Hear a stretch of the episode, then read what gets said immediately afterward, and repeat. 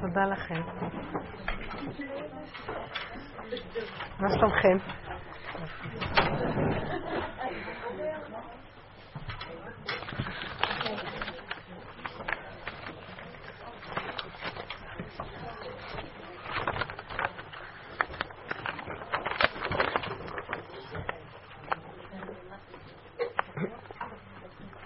אני אתחיל עם שאלה וניגש לעניינים. למה גם בשמחה צריך איזון? למה לא לזרום עם התלהבות והשמחה וליהנות מהם? זה מרגיש מאוד עצוב ואפור, ואסור שגם בזה אני צריכה לאפק את עצמי. נושא של השמחה. תראו, בכל השיעורים האלה אנחנו מדברים על, אה, על איזה מצב אנחנו מדברים. כל פעם אני אזכיר את זה מחדש, כי במוח הטבעי לא, לא כל כך מבינים, לא שלא כל כך מבינים, אפשר קצת להבין, אבל הקוד הזה לא נמצא בשכל הטבעי. הוא נראה כאילו אנחנו מבינים, ועד שלא נחזור עליו כל פעם מחדש, לא מבינים. תודה רבה. אז בואו נגיד מה אנחנו מדברים פה. אנחנו רוצים להגיע למקום שהוא לא כן ולא לא. קרב יום מה שהוא לא יום ולא לילה. מישהו יכול להגיד איזה יום זה?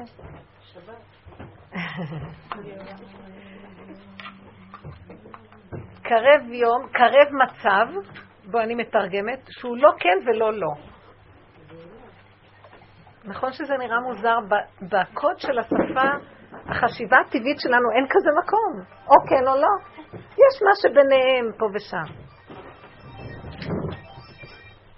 אבל זה לא מה שיוצא, מה שביניהם זה שילוב של הכן והלא. יש קו, יש נתיב, עית לא ידעו. עית זה עץ הדת. הדת לא מבין את הקו הזה. זה לא קצת כן וקצת לא, אז זה מתאזן למקום חדש. אין כן ואין לא. יכול להיות גם כן וגם לא. איך יכול להיות? וזה המקום שאנחנו מדברים עליו, והוא מאוד מאוד קשה להבנה והשגה טבעית. וזה המקום של הגאולה. כי אני אומרת ככה, אם זה כן, אז ברור לי, ואם זה לא, אז לא ברור לי. אבל אם זה לא ברור, ואם זה כן ברור, אז מה אני אעשה? אז שימו לב, המחשבה מתחילה להתהפך למקום אחר. כי בדרך הטבע, או כן או לא. תגיד לי, מה אני צריך לעשות, ככה או ככה? אני לא יודע. אז טוב, אז תגיד לי, ככה או ככה? אני לא יודעת. אז מה אני אעשה, נכון? אני לחפש מישהו שיגיד לי או ככה או ככה. תלכו לרב, תשאלו שאלה, מה צריך לעשות, ככה או ככה? אז הרב יגיד לכם ככה. למחרת תקומי ותגידי, זה לא היה לי מספיק מה שהוא נתן לי, בוא נשאל את הרב ההוא. ככה או ככה? אז יגיד לך ככה. מחרתיים תרוצי למישהו אחר. אתם עוקבות מה שאני אומרת? יגיע מקום כזה שהנפש לא תסתפק בשום תשובה שייתנו לה. שהמציאות שבאה אלייך לא תשמח אותך, לא תספק אותך מה, מהמילה שמחה. בוא נגיד אישה רווקה, בחורה רווקה, רוצה להתחתן, והיא יודעת המוח הטבעי אומר לה, כל מה שחסר לה בעולם זה רק להתחתן, בן זוג, ואם יהיה לה בן זוג, החיים שלה ישתנו, ויהיו חיים... מה אתן צוחקות? לא, אני שומעת כאן צחקוקים, לא ברור לי למה... למה אתן צוחקות? אתן מבינות? מי שאין לה ילדים, אם רק היו לי ילדים, היה לי רק ילד, וכן הלאה וכן הלאה. שמתם לב מה קורה בדור הזה? שזה המחשה לסיום התוכנית של הדמיון הוא מטעה אותנו בכל הדורות, עכשיו זה מתחיל כבר להיות ממש ממשי. יש הכל ואף אחד לא שמח בכלום. אין אדם מת וחצי תאוותו בידו. יש לו מנה, הוא רוצה 200. אם היה לי רק עוד מיליון, אם היה לי רק עוד 100 אלף שקל, ייתנו לו 100 אלף שקל, הוא ימשיך ליילל. יש תכונות שבאות, אני מסתכלת ואומרת, אני מוצאת את עצמי חרדה לאיזה נקודה, לחוצה. ואז אני, ברבות הזמן שמתבוננת בתוואים של הטבע, של עץ הדת, ואני יודעת את המערכת של הנתיב החדש, אני אומרת, אני יודעת את הנתיב החדש במציאות, יש לי איזו נקודה שאני מרגישה מודאגת, חרדה, לחוצה, אני קולטת שיש לי איזו חרדה. ואז אני חושבת, אם היה לי, למה אני חרדה? בוא נגיד, אני רוצה לקנות זה וזה ואין לי מספיק כסף לזה, אז אם היה לי, אז זה היה פותר לי את הבעיה. אני בעבודה שלי עושה ככה, רמאי שקרן, גונב דעת, ואז אני עוצרת. אם אני באוטובוס, אני יורדת כמה תחנות, מתחילה ללכת. ואני אומרת לעצמי, את אין לך בעיה עם הכסף, יש לך בעיה עם החרדה. היא תמיד תהיה קיימת. זה היה רק סיבה שהיא מתלבשת עליה, ייגמר זה, יבוא, את לא זוכרת, היה דבר אחד, את לא זוכרת איך היית לחוצה, את לא זוכרת את זה ואת זה. ואז אני יושבת ואומרת לעצמי, אתה מספיק עם התחפושת שלך רמאי, אתה לא תסתתר מאחורי זה ותגיד זה רק הכסף, או זה רק זה, אם תחליפי את הבעל יהיה בסדר, אם תחליפי את זה, את הדירה יהיה זה, אם הריהוט הזה, שום דבר. לעולם אין לך מנוחה. אתה פשוט, אין מרגוע לנפשך. אתה חי בדמיון של עוד קצת קט, תגיע לנקודה, ובחיים אתה לא מגיע. אולי תפסיק לי למכור לי את הלוקשים שלך. למי אני מדברת? לאיזה מנגנון שיושב שם, ואני מזהה אותו כי אני מתבוננת בו. ואני מבינה שזה לא הדבר, זה התלוי כל הזמן, תלוי הוא תלוי ואומר שאם אין לי זה ואם אין לי זה ואם אין לי זה ואם אין לי זה, והנה נותנים לו והוא ממשיך. אבל אתם יודעים, אנשים שלא מתבוננים, לא שמים לב, כי זה החיים שלנו מאוד שטחיים. נדמה לנו, אה, איזה יופי, הנה יש לי שמחה. זה קשור לשאלה שעכשיו קראתי. אז למה שלא נהיה בכלל שמחים? תהיי שמחה, מה אכפת לי שתהיי שמחה? אכפת לי רק שמחר עוד פעם יבוא איזה ג'וק ותולה תכרסם ותביא לך עצבות או איזה משהו. ואני על זה מדברת, זה הטיפול השורשי שעליו אנחנו מדברים. למה את לא רואה מה יהיה מחר? אז תהיי שמחה עכשיו. זה בעיה שלי שתהיי שמחה? אבל כשאת שמחה עכשיו, את מזינה את המנגנון ומשמינה אותו, ומחר הוא ילך בצורה הפוכה והוא יהיה לך עצבות. כי למה יהיה לך מחר עצבות? כי היום את שמחה, מחר יהיה לך עצבות. איזו שמחה, היא לא שמחה של שורש, היא שמחה שתלויה בדבר. שמחה שתלויה בדבר, אהבה שתלויה בדבר, בטל, דבר בטלה שמחה, בטל דבר בטלה אהבה. אז כל הזמן בטל דבר, וכל היום אנחנו נשארים תלויים, מרוסקים. תגידו, לא נמאס לנו מהגלות הזאת? אני כולי מוכה. אנחנו מוכים, אנחנו קורבנות מוכים של מנגנון שנקרא מנגנון עץ הדת, וזו הייתה היללה של אכילת עץ הדת, ואנחנו ברבות השנים, אה, מה, אז יש שמחה, נשמח איזה.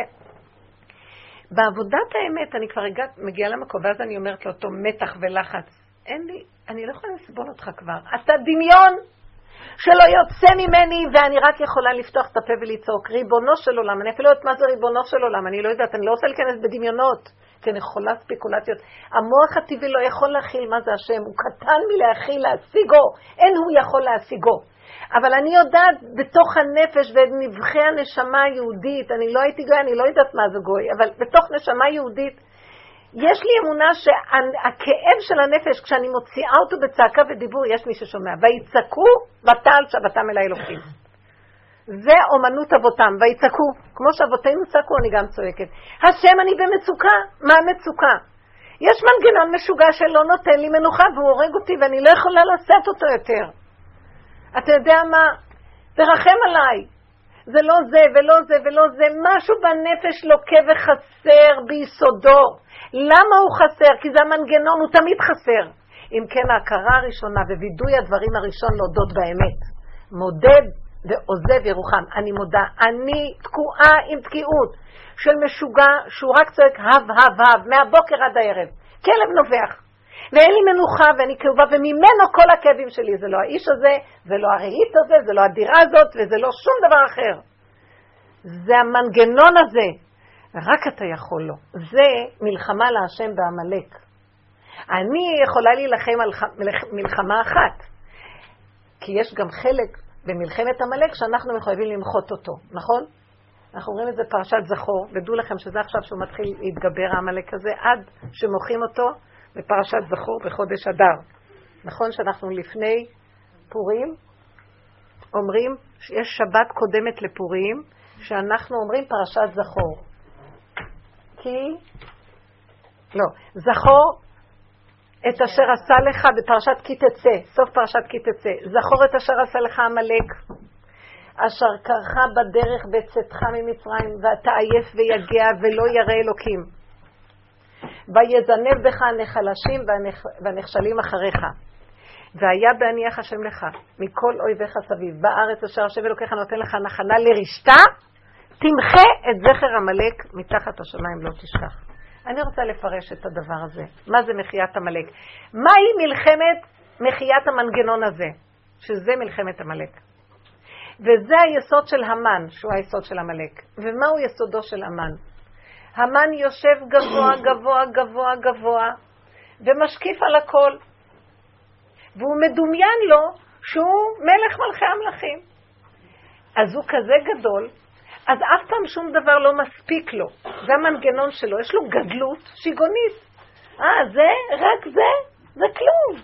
זה, זה משהו? איך אמר המן? וכל זה אינו שווה לי. שכל העולם משתחווים לו, כי הוא המשנה למלך של אחשורוש, ואחשורוש הוריד את הטבעת שלו ועשה אותו כמו מלך.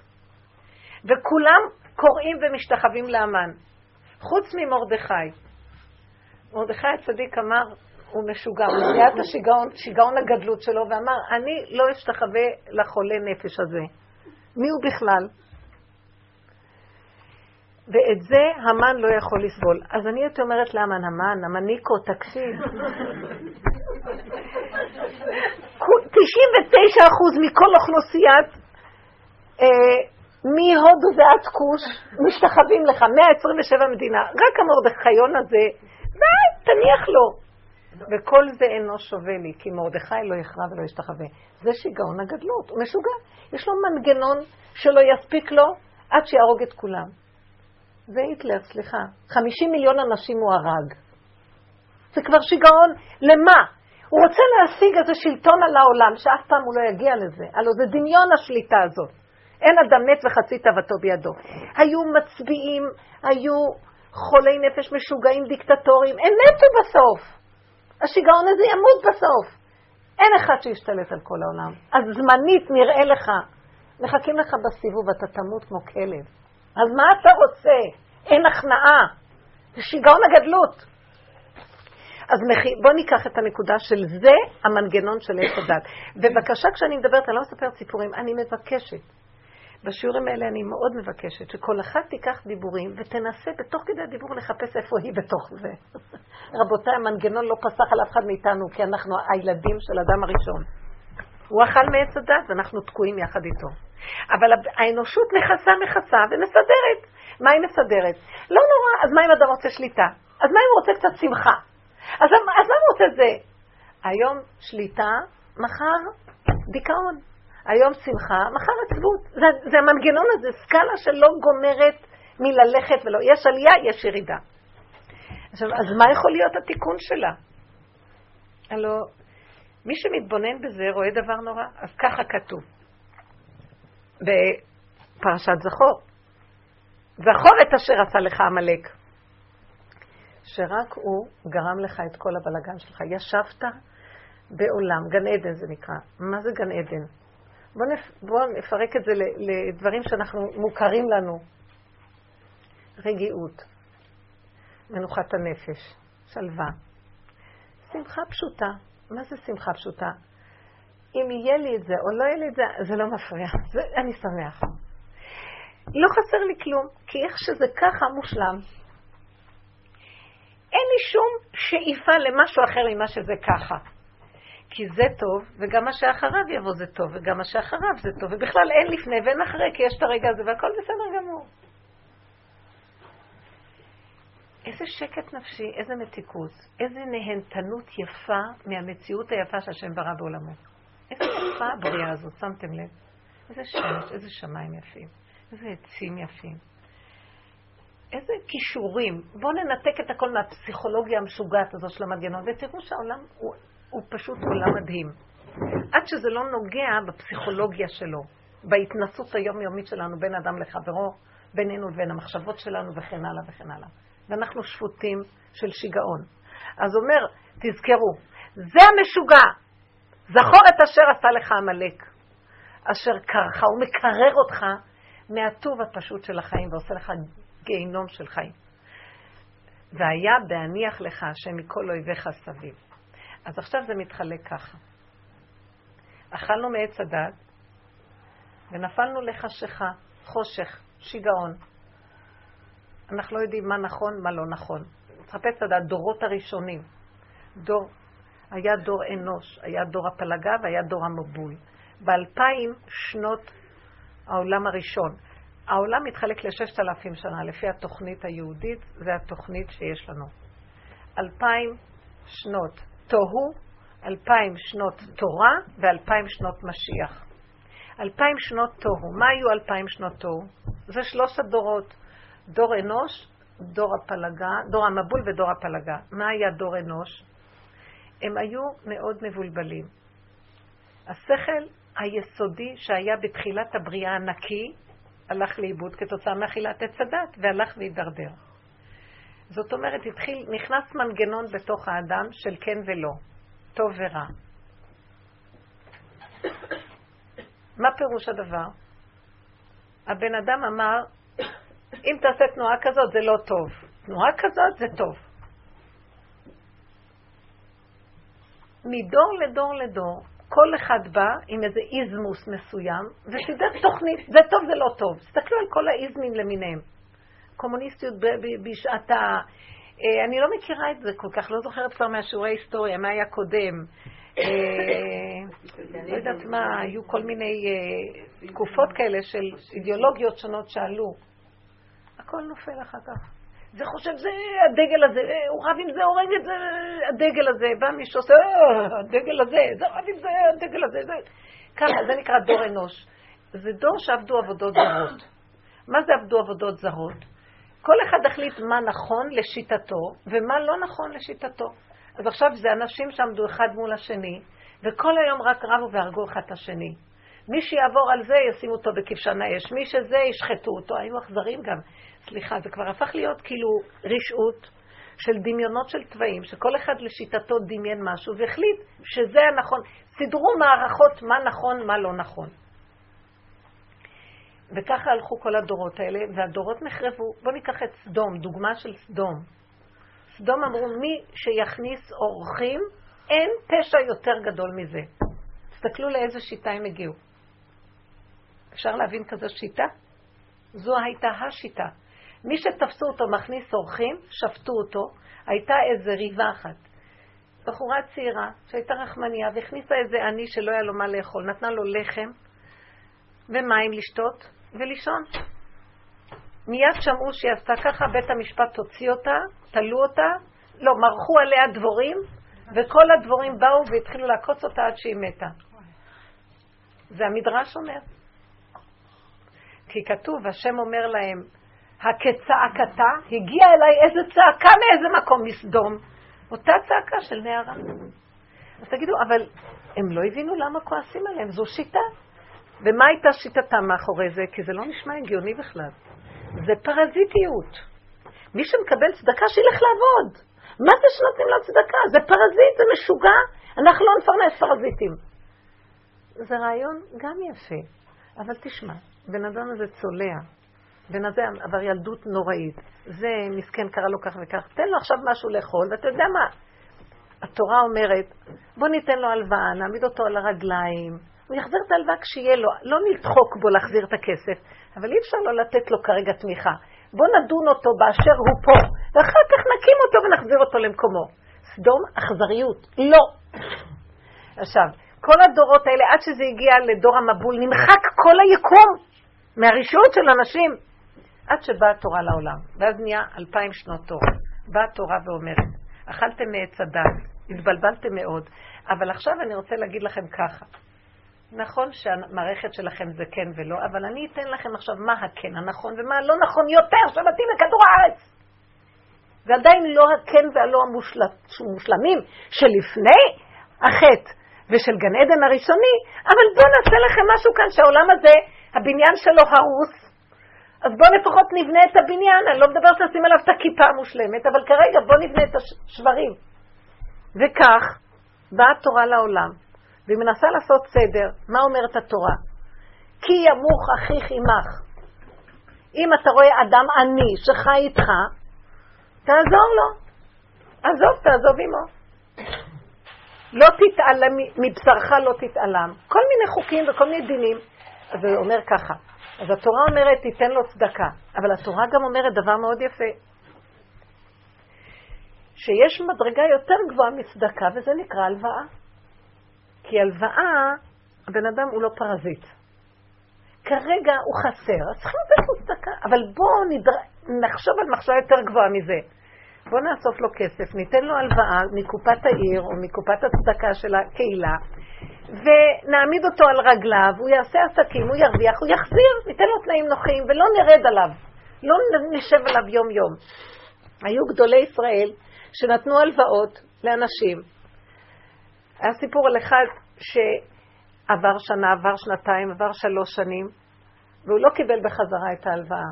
אותו רב שנתן את ההלוואה, אותו צדיק, כל יום כדי להגיע לבית המדרש שלו, הוא, היה, הוא עשה סיבוב פי שלוש כדי לא, שההוא לא ייתקל בו, שלא יתבייש. שימו לב. כי כתוב, כי יש תנאים בהחזר ההלוואה. לא תהיה לו כנוגף. לא תעמוד עליו ותגיד, תחזיר לי, תחזיר לי, תחזיר לי. וזה קשה, אדם מלווה הוא רוצה לקבל, ויש תנאים גם להחזרה. צריכים לעשות פתקים, הכל לפי הדין. למה? למה שזה יחס... ינצל אותו? אבל אדם בדקותו צריך להבין, ההוא במצוקה ואין לו, ואני אעמוד לו על הראש, אין לו. זה יפה, אבל באיזשהו מקום זה חוקי צדק. הם מתייחסים גם למצב שהבן אדם שקע ונפול, ומה נעשה? ננגוס אותו ונגיד לו, נתלה אותך על העץ כי אין כאן מים ולחם? ניתן לו, ואחר כך שיחזיר. ואם הוא לא מחזיר ויש לו, אז אפשר לדון אותו. מי שלא רוצה לנגוס, ואולי הוא אומר ככה, כסף אולי יש לו, אבל הקמצנות שלו, אני לא יכול, מסכן, הוא עכשיו דחוק בתוך נפש כזאת, בוא נעזוב אותו. השם יסובב שהוא כן ייתן. מדרגות של בני אדם. התורה אמורה הייתה להביא לעולם סדר בעץ הדת, בכן ובלא. אתם עוקבות אחריי עד פה? עדיין אנחנו לא בגאולה. כי אל תחשבו שזה כל כך קל, מישהו נתן הלוואה ולא נותנים לו, הוא גם חושב מחשבות רעות על השני. אולי הוא לא ילך לדון אותו, אבל יש לו כאבים. אז זה לא גאולה. כי אם, מהי הגאולה לשיטתכם בשיטה הזאת? נתתי לו הלוואה והוא צריך להחזיר לי. יש מדרגה יותר גבוהה, אני נתתי לו הלוואה, מי נתן לי לתת? מי שנתן לי לתת, הוא ייתן לי עוד. ואם הוא לא יכול לתת, שלא ייתן. שלך אחי, והשם ייתן עוד. ולא חסר דבר בבית המלך. אין להקפיד, ויש ללכת לפנים משורת הדין, ואני לא חי מהכסף הזה. נכון שהכסף הוא איזה מנגנון שחיים פה בעולם, זוזים, שמזיזים את התנועה ואת החיות, וזה חוק בטבע, אבל יש מעליו חוק יותר גבוה, ואני תמיד זוכרת את החוק הזה, וזה מאזן אותי, ואני צוחק. הבן אדם לא מת, לא משתגע, לא רב, לא דן כל היום, רץ לבתי משפט דינים ומשתגע ומת, אז הוא חי ברובד אחר. איך נגיע למקום הזה? אותו אחד אמר, תעזוב, כן, תעזוב לו, אם יהיה לו זה יגיע עד אליי, אמונה. איך מגיעים למנגנון של אמונה? וזה הדרך שאנחנו עובדים עליה, וזה מאוד קשה. כי לשבת על ההרים ולהגיד אמונה, עזבתי את העולם, מה אכפת לי, זה לא חוכמה. בתוך העולם, בתוך החוק של התורה, אתה נותן ולא מחזירים לך. בתוך אישה שעושה לבעלה כל מה שצריך והבעל שלה ככה עושה לה. מציק לה, מגנה אותה, אומר לה דברים, מעליב אותה, משפיל אותה. איש עושה את כל מה שהוא צריך לביתו ואשתו משגעת אותו. זה לא הגון, זה לא יפה, זה לא בדרך תורה, זה לא כלום. אז מה עכשיו נעשה? מה יעשה הבן אדם המוכה? הוא יכול למות מכאבים, אנשים מתים מכאבים.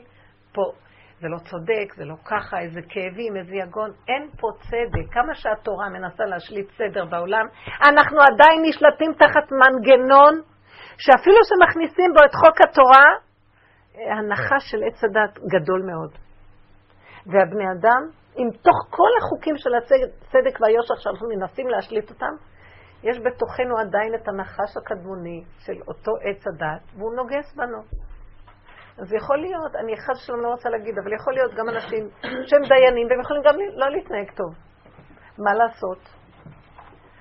ואז אנחנו אומרים לעצמנו, אז אם כן, איך אנחנו נפרק את המנגנון הזה שמצער את הנפש ואין לנו כוח כבר לעמוד בו? כל פעם מחדש, שאת שומעת דברים לא בסדר, ישר קופץ לך חוש הצדק. ואז אחר כך אני אומרת לעצמי, אבל אנחנו נמות. לעולם לא נשיג פה צדק, ואם נרדוף אחרי הצדק, צדק צדק תרדוף. אז לאן נגיע? האמת זה ללכת לפנים משורת הדין. מה זאת אומרת ללכת לפנים משורת הדין? צדק זה מקום אחד ואמת זה מקום אחד.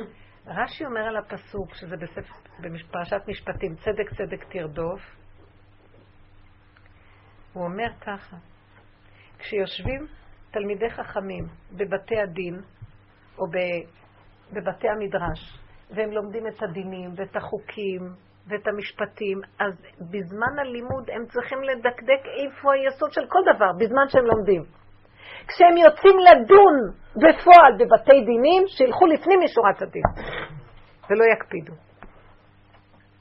אז שמתם לב מה רוצה להגיד לנו? בפועל, במציאות, אם אדם יקפיד ואם ילך עם הכן או עם הלא, הוא לא יישאר, הוא לא ישרד, וזה קורה. כולנו מאוד כאובים מהחיים האלה. אז איפה המקום שדוד המלך אמר, לא אמות כי אחיה? הוא הגיע ליסוד האמונה. הוא אמר, אני לא רוצה חיים שתלויים בדבר. אפילו שאני צודק. לא רוצה להיות צודק יותר.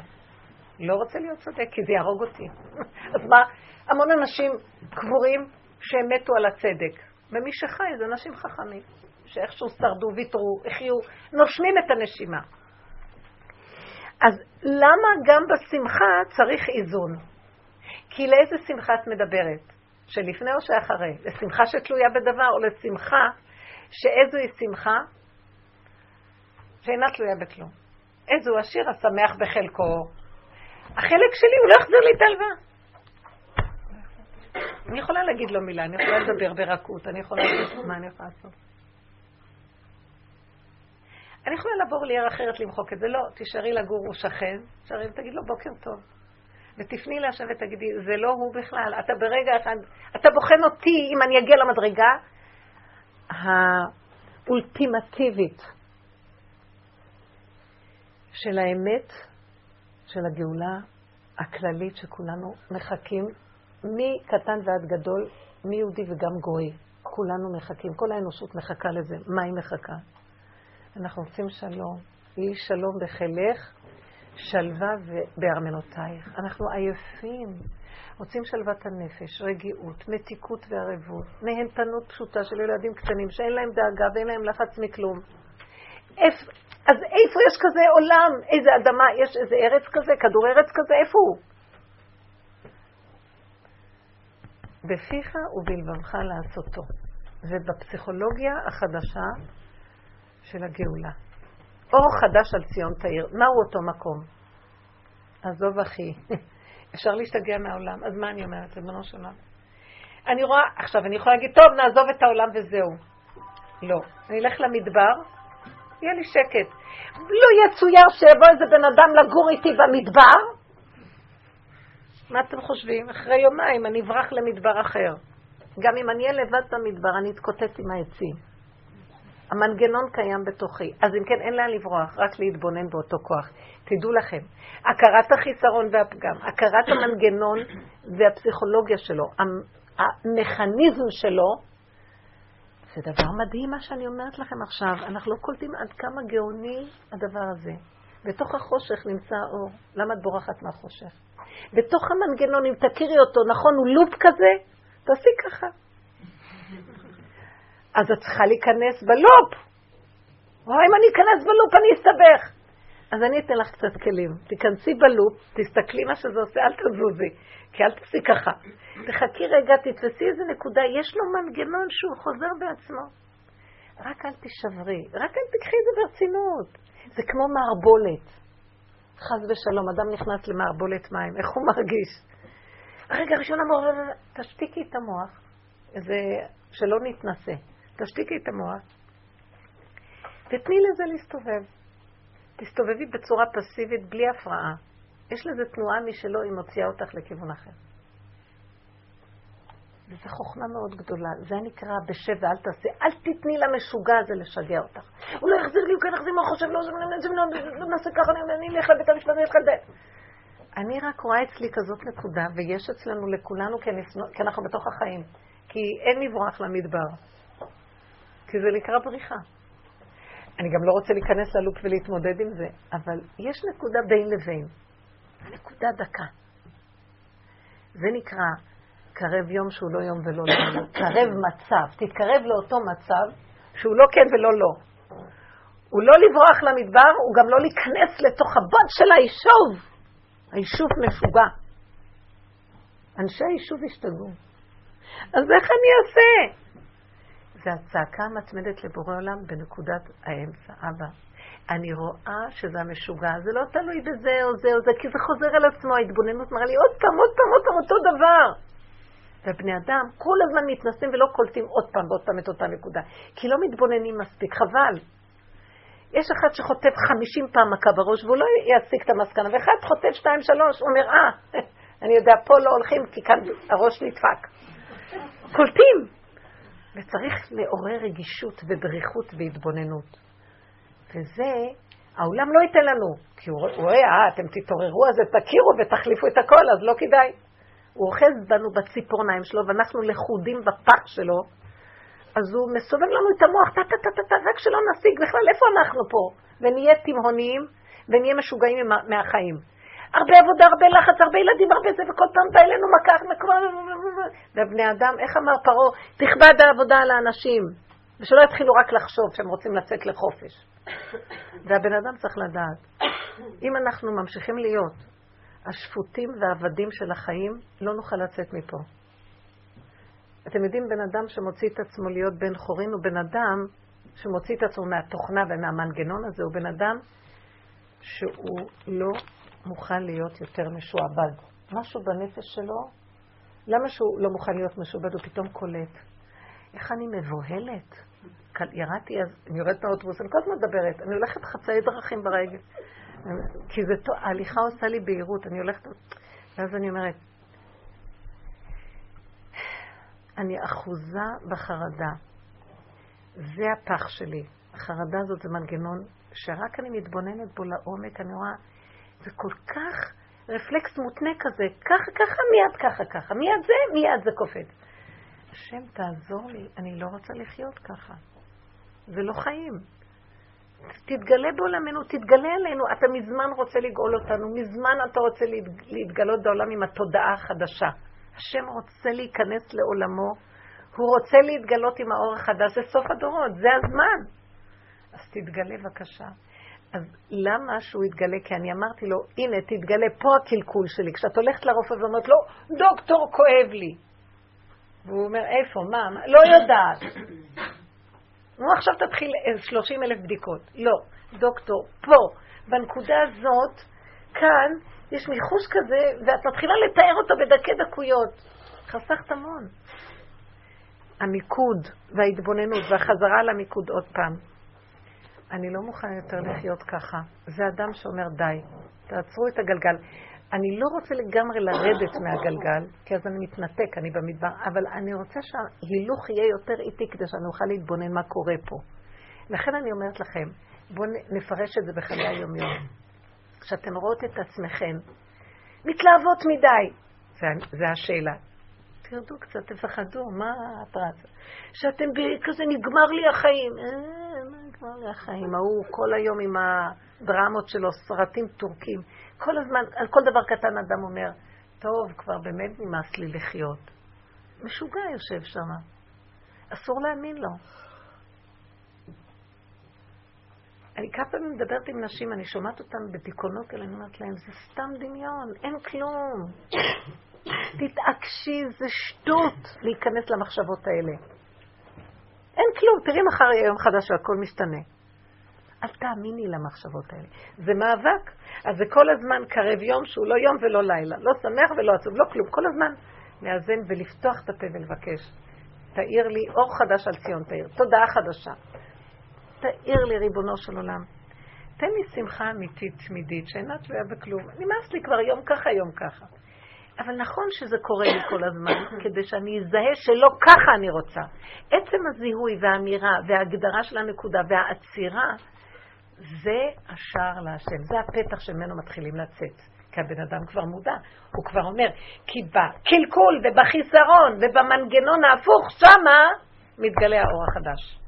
נמצא שהגילוי של הגאולה הוא דווקא מתוך הגלות. הוא דווקא מתוך החשיכה, אבל כשאנחנו עוצרים, מגלים אותה, מגדירים אותה, משקיעים משהו בעצירה, בהתעקשות. אלה אנשים שבסוף יגידו לא אמות כי יחל. למה שאני אמות? שהוא ימות. רשע, שקרן. יש מנגנון משוגע שהורג את האנשים פה. ואנחנו צריכים להיות חזקים, כמו שהוא כרגע אכזר אליי, אני אכזרית אליו. וזו אכזריות טובה. אם עיקש תיתקע, שאם נברתי דבר, אם כבר תמים תתמם. אתה לא יכול ללכת עם עשב ככה, הוא ככה ואתה ככה, הוא מבין את השפה הזאת. אתה לא תבוא לייאש אותי, אתה משוגע. את זה הוא מבין. או, אתה מייאש אותי טוב, אני... אז הוא מחר עוד יותר ייאש. וצריך לב חזק. כדי להיגאל צריכים לב חזק. וכל התרבות שלנו, מה עושה? מחלישה לנו את הלב, מגדילה לנו את המוח, ועל חשבון זה נחשב. המחשבות, והעניינים, והפרשנויות, וכאילו רגש. שמחה! אני מצפצפת על השמחה הזאת. היא רמאית. אני לא זקוקה לה. אני לא מדברת, אני, אני, אותו בן אדם שעובד, לא צריך את השמחה הזאת. הוא נושם שמח. למה שמחה זה לא דבר טוב? סליחה, כל רגע אני שמחה, נושמת, אני הולכת, אני באה. משהו קטן מנסה קצת לקחת אותי למקום אחר שהוא... אני אומרת, לא, לא, לא, לא, לא נכנסת שמה. צריך, מה חסר? כרגע כבר קצת ככה, אני נותנת צעקות להשם, אבא, הוא מנסה לנצח אותי אם אתה לא תעזור. אני נאבקת. זה הדרך, אין דרך אחרת. וברבות הזמן, הוא אומר, זאתי לא כדאי להתעסק איתה. באמת? כי אין לי מלחמה עם אותו בן אדם, יש לי מלחמה עם המנגנון הפנימי שלי. ובחוץ זה האכזריות של הבחוץ. גם אנשים לא אכזריים, אבל המנגנון שבהם אכזרי. הוא רואה אחד חלש, הוא יעלה עליו, ירכב עליו וימית אותו. זה כל העניין שלו. ואת חושבת שזה הבן אדם? זה לא הבן אדם הולך, יש לו מנגנון. ואת נתת לו מזון ופרנסת אותו, למה שהוא לא ידרוך עלייך? ואת חושבת הבן אדם הזה רשע. יש בתוכו רשע, הוא לא רשע. ואם היינו עובדים נכון ומבודדים את הנקודה, היינו רואים שכולם טובים והכל בסוף בסדר. אז צריכים לעשות איזו מלחמה פנימית של לבודד את אותו כוח ולהסתכל עליו ולא לפחד ממנו. הוא דמיון, הוא לא קיים. ואנחנו נגמרים, מאמינים בו, נופלים, קמים, לא רוצה את זה. על זה אני מדברת על האיפוק של הטבע, שאנחנו צריכים לאפק את התנועות הטבעיות שיש בתוכנו, כי אל תאמינו להם. על זה אמרו חז"ל, אל תאמין לעצמך עד יום מותך. מה אתה מאמין לאותה עצמיות רחבה של את הדעת טוב ולא והסקאלה הזאת? עצמיות אמיתית זה העצמות שלך, העצמות שלך. תיכנסי לעצמות. זה, זה הדבר שנשאר לדורי דורי. זה עצמיות נכונה. עכשיו, קחי את הרעיונות שלך וצמצמי, צמצמי, צמצמי, צמצמי, צמצמי את השמחה לעצמות. כל עצמותיי תאמרנה. איזה מקום זה של שמחה? את לא צריכה לעשות כוחות ורוחות. והי וביי. לא. העצמות שלך היא מקרינה שמחה. אין, זה נקרא מדרגת אדם. תראו איך הם מחמירים. בואי תקני את זה, יואו, בואי תקנה את זה, יא, נהיה לי מזה. איבדנו את הצלם האלוקי שלנו, מה קרה, מה? למה? אז זה מאבק, כי יש כאן, זה מאוד קשה להיות בעולם ולא ליפול בו. אבל זאת העבודה, זה גם אתגר. כן. נורא קשה לפעמים אבל לזהות. חטא הדין אלינו מלך ועולם שהכל נהיה בדברו. מזהים את המנגנון, אבל לא תמיד מזהים מה התחבולה שלו. זאת אומרת... אני אגיד לך כבר עכשיו, תחבולה שלו להרוג אותנו, נקודה. זהו, כלל בל יעבור. הוא יהרוג אותך רוחנית, הוא יהרוג אותך נפשית, הוא יהרוג אותך גופנית, הוא יהרוג אותך, זהו. מטרתו לגרום לאדם, רב אושר היה אומר, עליו השלום הוא היה אומר, קיים בתוך האדם כוח שונא גדול שמבקש להחריב את האדם. מחריבייך ומשנאייך ממך שיצאו. ואדם צריך להכיר אותו ולפחד ממנו. זה לא האדם, זה מנגנון שקיים בתוך האדם. אז תזהי כל פעם שיש לך טיפת מצוקה, אם את לא תגידי, אם תגזימי, תגידי, הולך להרוג אותי. הוא לא, הוא רק בא לדקדק קצת. מפעם לפעם לפעם אין שליטה. אם היינו חיים את הסכנה נכון ועובדים נכון בדקות, לא היינו מגיעים למחלות, לכאבים, כי היינו מההתחלה נוגעים בנקודה. לא, אבל נדמה לנו שהוא סתם, לא, זה סתם משהו קטן. לא, סתם אמרתי לו מילה. לא, סתם אני מתהפכת במיטה וחושבת מחשבות רעות על זה. זה סתם, דבר קטן, הוא מכרסם כמו תולעת. אין לנו מושג. אתם לא מבינים? אדם צריך לפחד. אשרי אדם מפחד תמיד והוא חי את הסכנה. זה הירא. זה יראת שמיים. ככה זה, זה דרגה של יראת שמיים, כן. ועל זה אומר קהלת בסוף הספר, אחרי כל מה שהוא מלמד אותנו, אומר, סוף דבר הכל נשמע את האלוקים יראה ואת מצוותיו שלו, כי זה כל האדם, יראה. אהבה, זה, זה, זה, עזבו. אם אתה חי את הסכנה, בתוך זה, בתוך היראה יש אהבה, אבל אהבה שאין בה יראה זה לא נקרא אהבה. כולם מדברים על אהבה, אהבה, אהבה, אהבה. איזה אהבה. אבל אדם שיש לו יראה והוא מפחד, הוא לא מפחד, הוא, זה פרנואיד, זה כל היום חושד. זה לא שהוא קצת, מה זה פרנויה? יש לו איזו נקודה של פחד. אם הוא לא ישמור על הגבוליות הנכונה, בשניות שהוא הולך לאיבוד פה. מה אתם חושבים פה? בשניות אנחנו הולכים לאיבוד, וכמה עבודה קשה כדי לצאת מזה. וכל הזמן אנחנו שפוטים של המערכת הזאת, אנחנו מותשים. רוב הבני אדם תשושים ועייפים ואין להם כוח לכלום. ואנחנו צריכים להתהלך במקום של זהירות. כשאנחנו מדברים על הזהירות הזאת, אני נותנת את עבודת הזהירות ביסוד המידות. חכמי ישראל, הרבנים והגאונים, הם מנסים לתת לנו את זה בהלכות. תזהרו, תזהרו, תזהרו. שמירה. אני יורדת למקום של המידות, כי לדעתי, אם במידות אין זהירות, גם בשמירה של המוח, של ההלכה, לא תהיה זהירות נכון. איך יוצאים אבל אחרי שנפלנו? כאן, מיד. אין נפילה ואין קימה. אמרת שנורא קשה לצאת מזה. כי המוח אומר, נפלתי. עכשיו את שאלת אותי, אני לשיטת, לשיטת האור החדש, הוא אומר לך, קרב יום אשר הוא לא יום ולא לילה. יש מצב, אל תקראו את המילה יום, אלא מצב.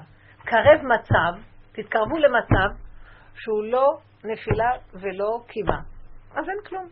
אז נפלתי. זה סוג של חשיבה במנגנון של עץ הדעת להכשיל אותי, להפיל אותי, לשבור אותי, לחזק אותי, הוא אומר לי, נפל. באותו רגע אני אומרת, זה רק במחשבה ואני מאמינה לה, ואז אני מרוסקת. את יכולה גם להגיד, לא, לא חייב. אז אמרתי, אז אמרתי ככה. אז הוא הלך. הוא הלך מהבית, אני לא יודעת איפה הוא. אז הלך, אמרתי לה, הוא הלך. בעלה נעלם לה, הוא לא יודע, היא לא יודעת איפה הוא. הוא הלך, אמרתי לה, את דואגת אה, לאן הוא הלך ושמאוחר בלילה? אה, רגע, היא רצתה, כי אחר כך ראיתי שמשקרת לי, כן, מה איתו בלילה, מאוחר? אמרתי לה, לא, את דואגת שהוא לא יחזור, נכון? אל תדאגי לו, הוא לא הלך. דואגת לו שהוא קורא לו משהו? כי היא רצתה לשדר לי מסר שהוא עזב. אמרתי לה, מה את דואגת לו? עזב, שילך. עכשיו תגידי לי, נו, אמרתי לה, מה יותר חשוב לך, שתמותי מצער על זה שהוא הלך, או שכרגע העיקר שלא תצטערי, שלא תהיי במצב פסיכולוגי של צער נוראי. למי את, מה את רוצה יותר לפרנס? את התאווה של היגון והדאגה והמסכנות והחרדה, או את המקום שיאללה, שיהיה לי לילה טוב ואני אשן, ומה שיהיה. קודם נשן טוב, נאכל טוב. שמת לב? רוב הבני אדם, הם יגידו, אולי הם יכולים להגיד את השני, אבל הם לא ייתנו לעצמם להיות במקום הזה, הם יטחנו ויטחנו בלי סוף. כי המנגנון, הם קיבל מהם רשות לטחון. זו עבודה. לפחות בואו נראה שאנחנו נתנו את כל המפתחות למנגנון הזה. בואו נתחיל להגניב, לגנוב ממנו משהו. אם אליהו נביא יכול היה לגנוב מהקדוש ברוך הוא כמה מפתחות, גם אנחנו יכולים לגנוב מזה. כן? אז בואי תראי, תגידי, כמה סבל אנחנו עוברים, תתבוננו בעצמכם ותזהו כמה אנחנו עוברים, ותגידו, לא רוצה יותר לעבור ככה. אני חשבה יותר מהכל. רגע של שמחה ושלום בנפש שווה את כל העולם. אף אחד לא שווה שאני עצובה. על מה? ויש ערכים גבוהים. אני עצובה על, אה, על זה שאני לא מתחתנת. אני עצובה שאין לי ילד, כי חתונה זה דבר גבוה, וילד... יאללה, הכל ערכים. כתובים. אני יותר חשובה מכל מה שכתוב בספרים, כי אני ספר מהלך, וזה כתוב בספר. מה ההבדל? אומר, אומר אה, הזוהר הקדוש, רבי שמעון בר אומר, טיפשים הם בני אדם שקמים לספר תורה, כשנכנס ספר תורה, קמים לו, נכון? יש מצווה לקום לספר תורה. ולתלמיד חכם שמהלך על שתיים לא קמים, שהוא ספר תורה מהלך. יש הבדל, זה ספר תורה, יש לו קדושה. קדושת ספר תורה זה הלכה. אבל יש קדושה יותר נשגבת, בן אדם חי שכולו ספר תורה מהלך, תלמיד חכם. לזה לא קמים, אז זה טיפשות. אתם מבינים? כי זה חי ונושם. אתם יודעים מה זה? האדם זה אלוקות מהלכת. אם היינו מגלמים אותה ומגלים אותה והיינו מוציאים אותה לפועל, אתם יודעים מה? השם נתן לי מחשבה עמוקה, היה לי איזה ניסיון השבוע, והשם שם לי מחשבה מאוד עמוקה, אני בטוחה שהיא מחשבת אמת. השם שם לי במחשבה, אני לא יכולה להסביר לכם מאיזה תהליך זה התחיל, כי כבר אפילו אני לא יכולה להגיד, אבל הגיעה אליי מחשבה, אה, ככה, אולי זה, זה מהמקום הזה. הייתי צריכה, לה, היה לנו במשפחה אה, ביום שישי, קצת לפני כניסת שבת, מתקשרת אליי גיסתי ואומרת לי, מזל טוב מגיע אנחנו מארסים את הבן, את הבן שלה. שמחתי ביותר, ברוך השם. אז אמרתי לה, מזל טוב, מזל טוב, מזל טוב. והיא אומרת, במוצאי שבת האירוסין, בבני ברק. אז אני ישר אמרתי, וואו, בני ברק, אה, אה, במוצאי שבת יש לי שיעור קבוע של הרבה נשים בבית, וזה קבוע מ-15 שנה, יודעת. לא יודעת מה לעשות, וזה אמרת לה, נראה, נראה. היא אמרה, דיברה כמה דברים לא קשור למה שאני אמרתי, הייתה מרוגשת מאוד. בעלי במוצאי שבת אומר לי, נוסעים. ואז אני אומרת לו, אבל אני לא יודעת מה לעשות עם השיעור הקבוע. אני לא אמרתי לנשים, וזה לא כך פשוט. עכשיו במוצאי שבת יש כאלה שמגיעות מחוץ לעיר היותר קרוב, אבל כאילו מיישובים מסביב, ביתר ובית שמש, מה, מה אני אעשה? אמר לי, מה פירוש? חייבים ללכת להגיד לה מזל טוב, גם הם באים תמיד לאירועים שלנו חשבונות. וחוץ מזה, אם לא נלך, אז מתי יבואו אלינו? למה תצפי שיבואו אלינו? אז, אה, אז אני, אני, ככה, אתם יודעים, הוא מדבר ואני יודעת שזה מסוכן. אז רציתי רק להגיד לו, תראה.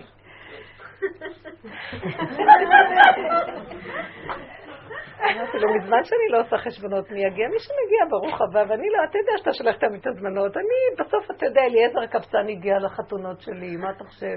וכל מיני אנשים מגיעים שאני לא מכירה, אבל מישהו מגיע לשמח אותי. אז אני לא דואגת מי יגיע, לא בגלל זה. העיקר, כאילו, ראיתי שהוא קצת לוחץ עליי, ועכשיו התחילה מחשבה, אז אני אוותר על השיעור. אז התחיל להיות לי לחץ מצד המחשבה של השיעור. יום ולילה, כן ולא, הבנתם? המנגנון, התחיל המנגנון, יש לו על מה להרוג אותי עכשיו. ואז אני לרגע נעצרת, ויש לי מצוקה. מצד אחד, אני רוצה ללכת לרצות, לשמח אותה, ו... כן, מצד שני, אני לא יכולה לעזוב את השיעור, גם אין כוח לנסוע לבני ברק בכלל, אז מה? ואני עומדת ביניהם, ונהיה לי מצוקה. ובייחוד שאני מרגישה ממנו איזה צד לוחץ ושופטני כזה של די כבר, צריכים ללכת להגיד מזל טוב, וזהו, אי אפשר, אנחנו חייבים לא, לא להתנתק. ואז היה לי מצוקה, זה היה איזה עשר דקות, וכשהלכתי לכיוון, אני, מה אני אעשה? ריבונו, התחלתי ככה לעשות, ריבונו שלמה, מה אני אעשה? אני, אני אלך איתו, אני לא יודעת מה לעשות. אחר כך, ריבונו שלמה, מה יהיה עם השיעור? פתאום אמרתי לה, מטומטמת, למי את מרימה עיניים? אין שם אף אחד. כי את נשארת במצוקה. אז פתאום נהיה לי איזה מקום פנימי, שהוצאתי צעקה בתוך הנפש, ואמרתי, אני לא יכולה, זו הייתה צעקת אמת. אפילו דקה יותר אני לא יכולה לעמוד במצוקה. אתם יודעים, אני מפתחת מנגנון שאני לא פריירית, של אף אחד. קודם כל אני אהיה רגועה ושמחה. לא לרצות את זה ולא את זה ש... מי היא בכלל? אז פתאום התחלתי להגיד, מי הוא בכלל? לא כי אני מזלזלת, חס ושלום. אני מאוד נזהרת לא להוציא בגוף את הדברים. זה ביני לביני. גם זה לא שאני מזלזלת בו. מי הוא שעשיתי אותו דמות במחשבה שלי ועכשיו אני רוצה לרצות אותו? ומי היא בכלל, ומי היא בכלל, שאני אגיד, אה, אני ראיתי, כשהם רוצים כל אחד בעניינים שלו, הם לא, אף אחד לא, אה, ראיתי גם אצל בעלי, וגם אצלה, וגם אצל כל בני אדם שיש להם איזו נקודת אה, קשורה לאינטרס שלהם, הם, הם מתחשבים באינטרס.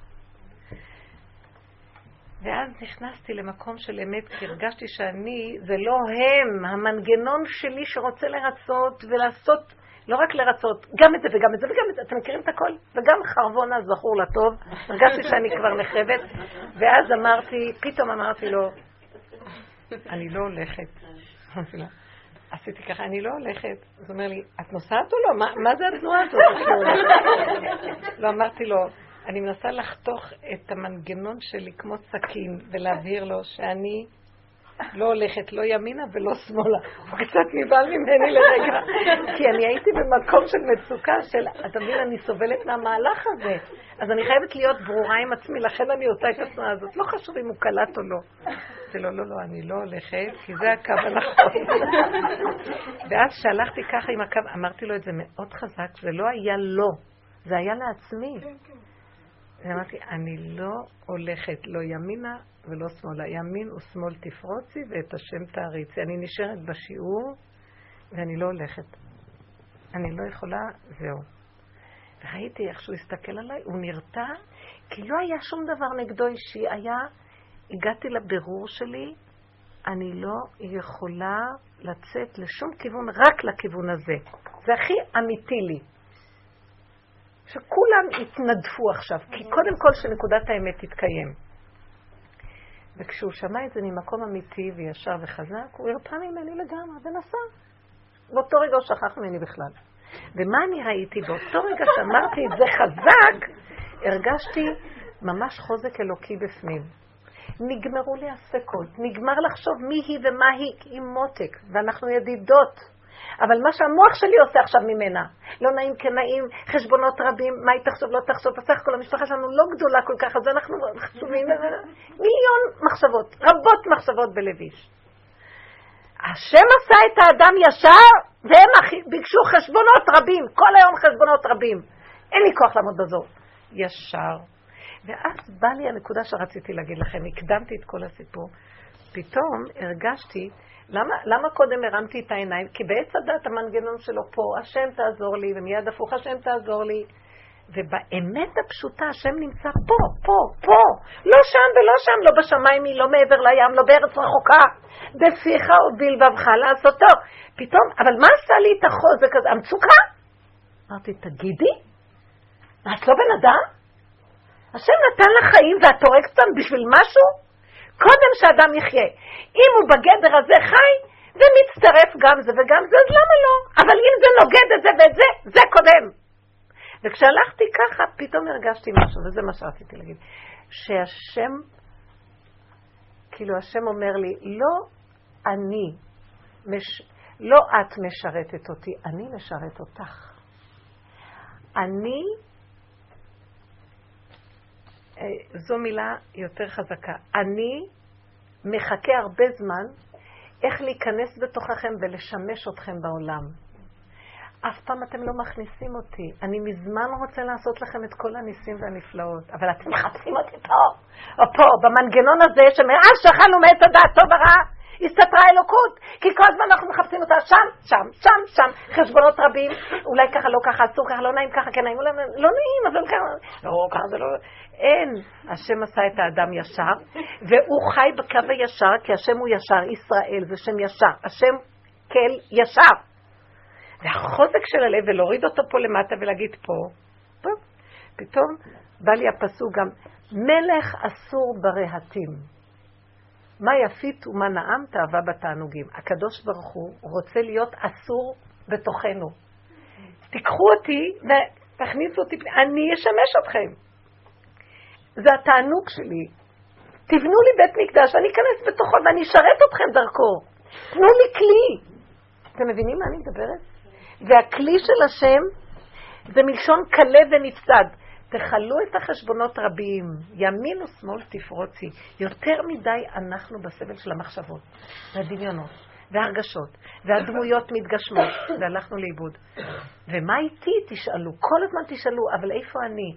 אני במצוקה, אני בלחץ, אני במתח, אני בחרדה, אני בכאבים. אני בשמחה, שמחה של דבילים גם כן. זה כבר לא, מוכ... לא קונים אותי כל כך בקלות. אני רוצה את הקשר איתך. כי אם אני חיה איתך פה, מה זה לחיות איתך פה? אתם יודעים מה זה? שקט נפשי. רגיעות. אתם יודעים מה? זה לא בשמיים היא. זה לא ישועות כאלה גדולות. השבועה, מה, מה הישועה שהייתה לי? שקט נפשי, רגיעות, שמחה של התרת הספק. אין ספק, אין כלום. ככה וזהו. אין גאולה יותר גדולה מזאת. מי שמבין בעולם כמה סבל אנחנו עוברים, הדברים הקטנים שהם שמחים, ודי. אתה שותה את הקפה שלך בשקט. אתה לא רוצה כלום. אני לא רוצה, מי שהתקשר אליי הבוקר. הם נסעו לאילת לשלושה ימי חופש. היא אומרת לי, אני לא, התקשרה בבוקר מוקדם, היא אומרת לה, הלכת למלון? לא, למה קמת מוקדם? היא אומרת לי, אני רוצה את הכוס קפה שלי בשקט מול המרפסת. אין לי כוח לרדת לארוחת הבוקר שהם עושים פה. מלא גבינות, מלא ארוחה שאי אפשר להסתכל על השולחנות, לא מסוגלת. אני לא רוצה כלום, אני רוצה כוס קפה קטן, בשקט, לא רוצה אפילו לרדת, אין לי כוח להסתובב. למה באתי עד לפה? מצפת לאילת הלכה. היא אומרת לי, לאן אנחנו בורחים? אני אפילו לא רוצה לרדת לארוחת בוקר של המלון, אני לא רוצה את זה. כוס קפה קטן, הכל, כל הנפש שלי תשושה מהחיים, הלכנו לנוח. איזה מנוחה זה? לא רוצה ללכת, ואלי אומר, נלך לחנויות, נלך לפה, ננוח, נלך לאתרים. אין לי כוח ללכת לשם אתר דיבי יחדון רוחים ונפשים, יש כזה שיר. שאני רוצה להגיע למקום שהנפש והרוח יהיו שמחים בתוך המציאות שלכם. פשטות! יאללה! פשוט. וכל מה ששמים לנו ערכים להשיג אותם, יש מאחוריהם איזה דמיון שאם אני אשיג אותו יהיה לי. לא רוצה. רש ועושר אל תיתן לי במשלי, הטריפני לחם חוקי. לחם שמתאים לחוק הקטן שלי עכשיו. איזה חיים טובים. אתם מבינים שזו הגאולה? תראו, הגאולה היא בשלבים. אחר כך יהיו גם אורות גדולים ודברים מדהימים, אבל קודם כל זה התנאי הראשוני לגאולה. זה התנאי הראשוני לגאולה. לא רוצה כלום כבר. תנו לי לשבת במנוחת הנפש בשקט, בלי חרדה, בלי פחד, בלי ידיעה שאני מפסידה משהו, ואם אני ארוץ לשם אני אשיג אותו, ואם אני אעשה כמה... ובן אדם אינו מת וחצי תאוותו בידו. וזה הדרך שלנו, אנחנו מדברים. כן. אני כל כך צחקתי עכשיו, כי זה מדהים, אני דיברתי פה עכשיו בדרך לכאן עם שתי חברות על איזו סיטואציה שהייתה לי אתמול, ואת עכשיו סיפרת משהו כל כך דומה שזה פשוט מדהים. היה לי אתמול בר מצווה. שאיך שקיבלתי, לא שלי, אה. אה, בדודה שלי, לבן שלה היה בר מצווה, ואנחנו די קרובות.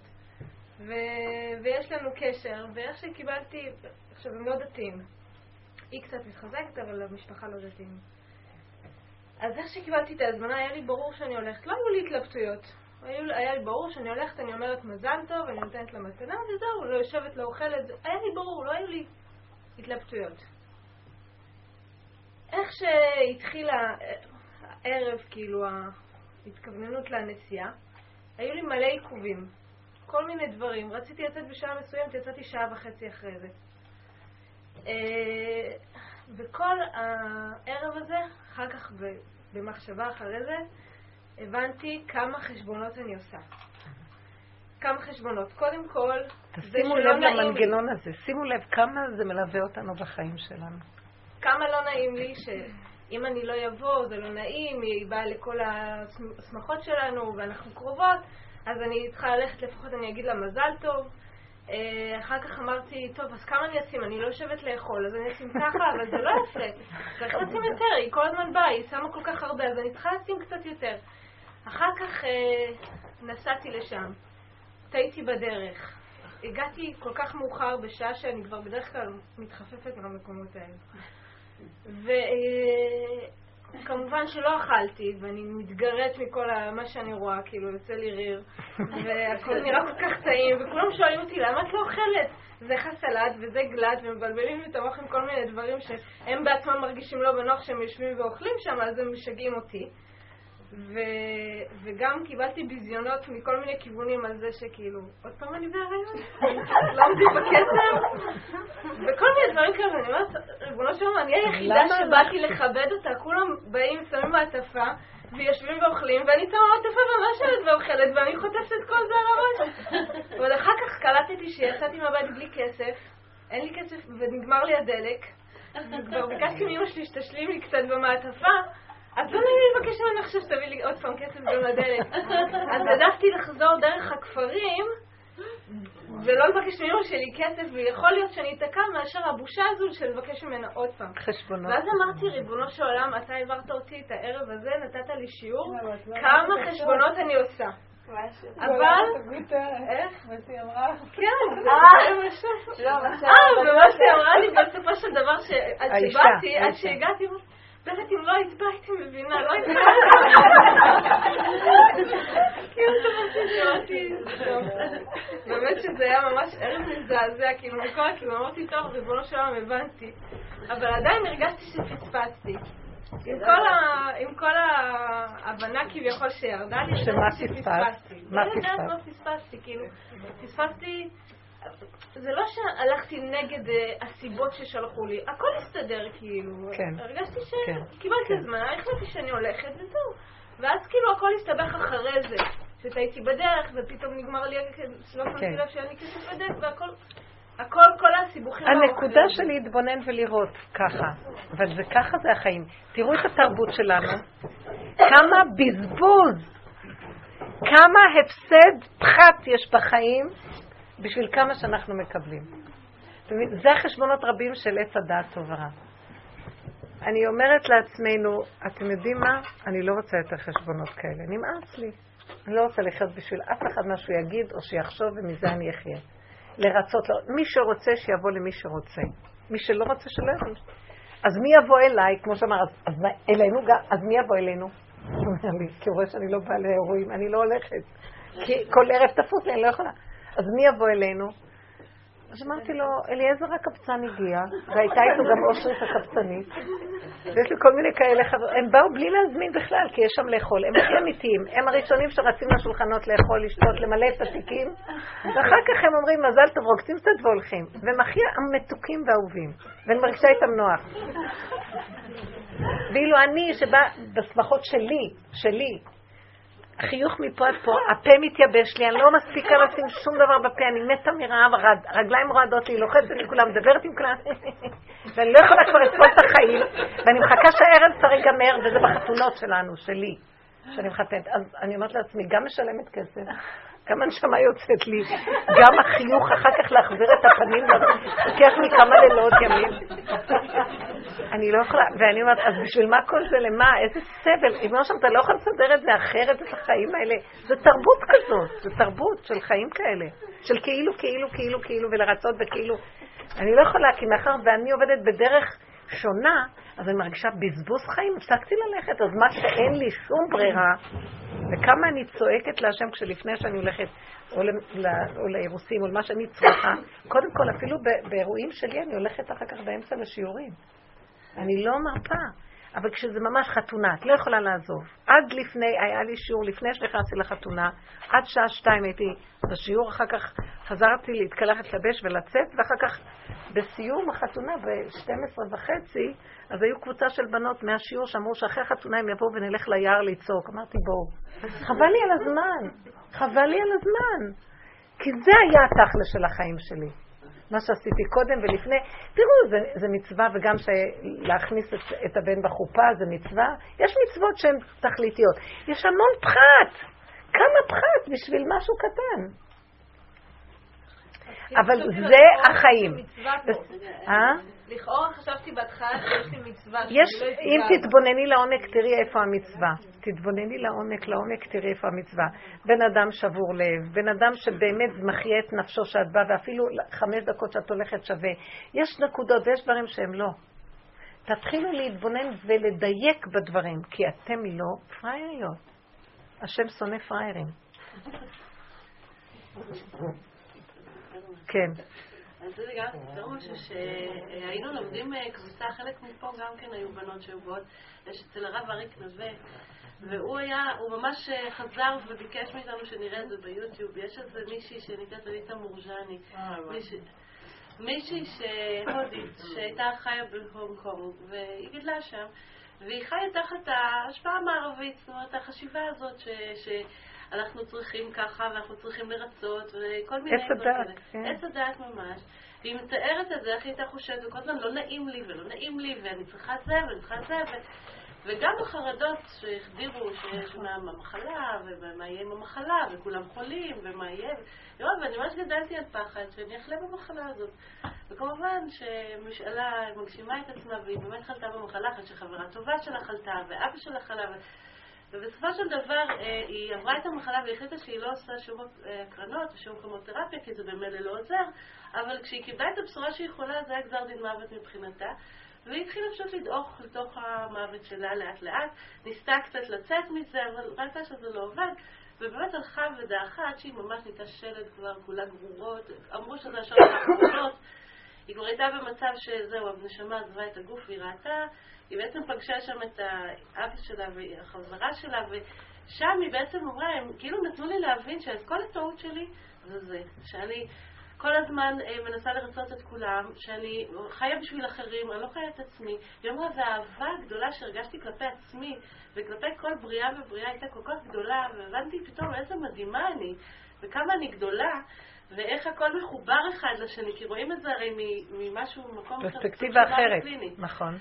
והיא פשוט, ואז אמרו לזה, את צריכה לחזור. והיא אמרה, אני ראיתי את הגוף של ילד עשרים קילו, מלא גרורות כולו, חזרה לתוך הגוף. והיא אמרה, תוך ארבעה ימים נגמרה, כאילו 70 אחוז מהמחלה נעלמה, תוך שבועיים היא כבר טיפה של אור מתקן את כל החושך. והיא כתבה ספר שנקרא Dying to be me באנגלית, מתה להיות אני. עכשיו תראי, יש המון דברים כאלה היום. כן. רגע, רגע, יש המון דברים כאלה, אבל אני גם קצת רוצה להיזהר מכל מיני דברים שבאים מיומות העולם וכל מיני דברים, כי בוא נגיד ש... יש איזה יסוד נכון שאנחנו צריכים לחזור אליו, אבל גם אם אין לנו את הדיוק, אז זה גם יכול להיות אנוכיות מאוד גדולה, התנתקות מכל הסובב, ולא אכפת לי מאף אחד. לא, וזה לא, לא הכוונה. היא לא שם, היא מאוד מיוחדת. באמת שווה לראות... לכן חוקות התורה, ויש מקום, למשל, יש מצוות.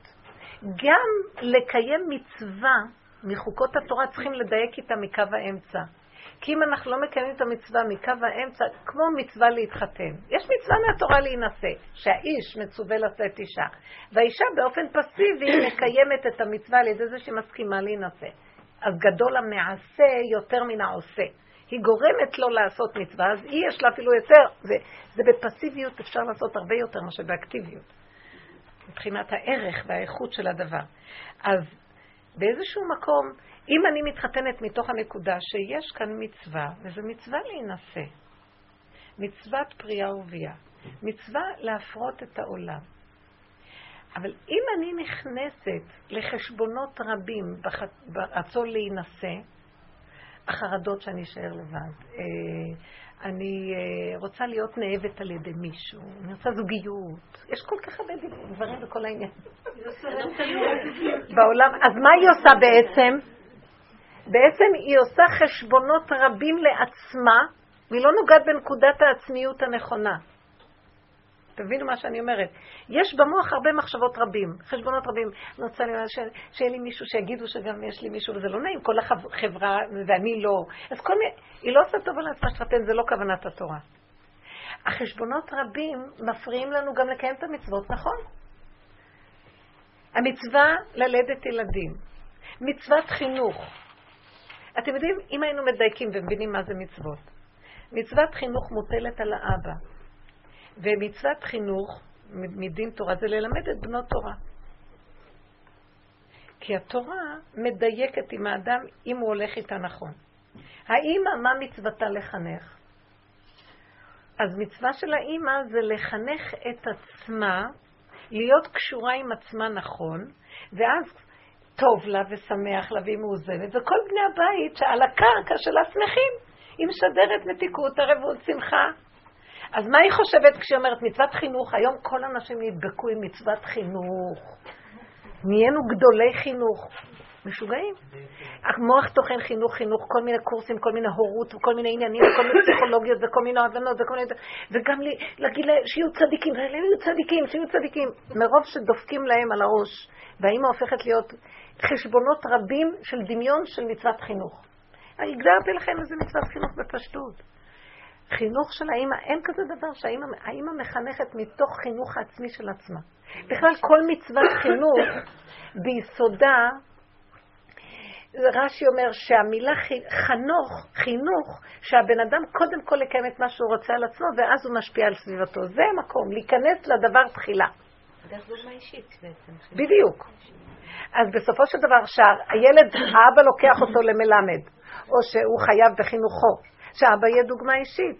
אם הוא לא מקיים את המצוות כמו שצריך, ואם הוא מזלזל, ואם הוא עושה כך וכך, למה רוצה את הילד? וכשאתה לוקח אותו למלמד, וכל היום מכה וצועק ואומר, אז מה אתה רוצה ללמד את הילד? וכשאת, אימא, רוצה אה, לחנך אותו למידות טובים, תסתכלי על עצמך, איך את נראית.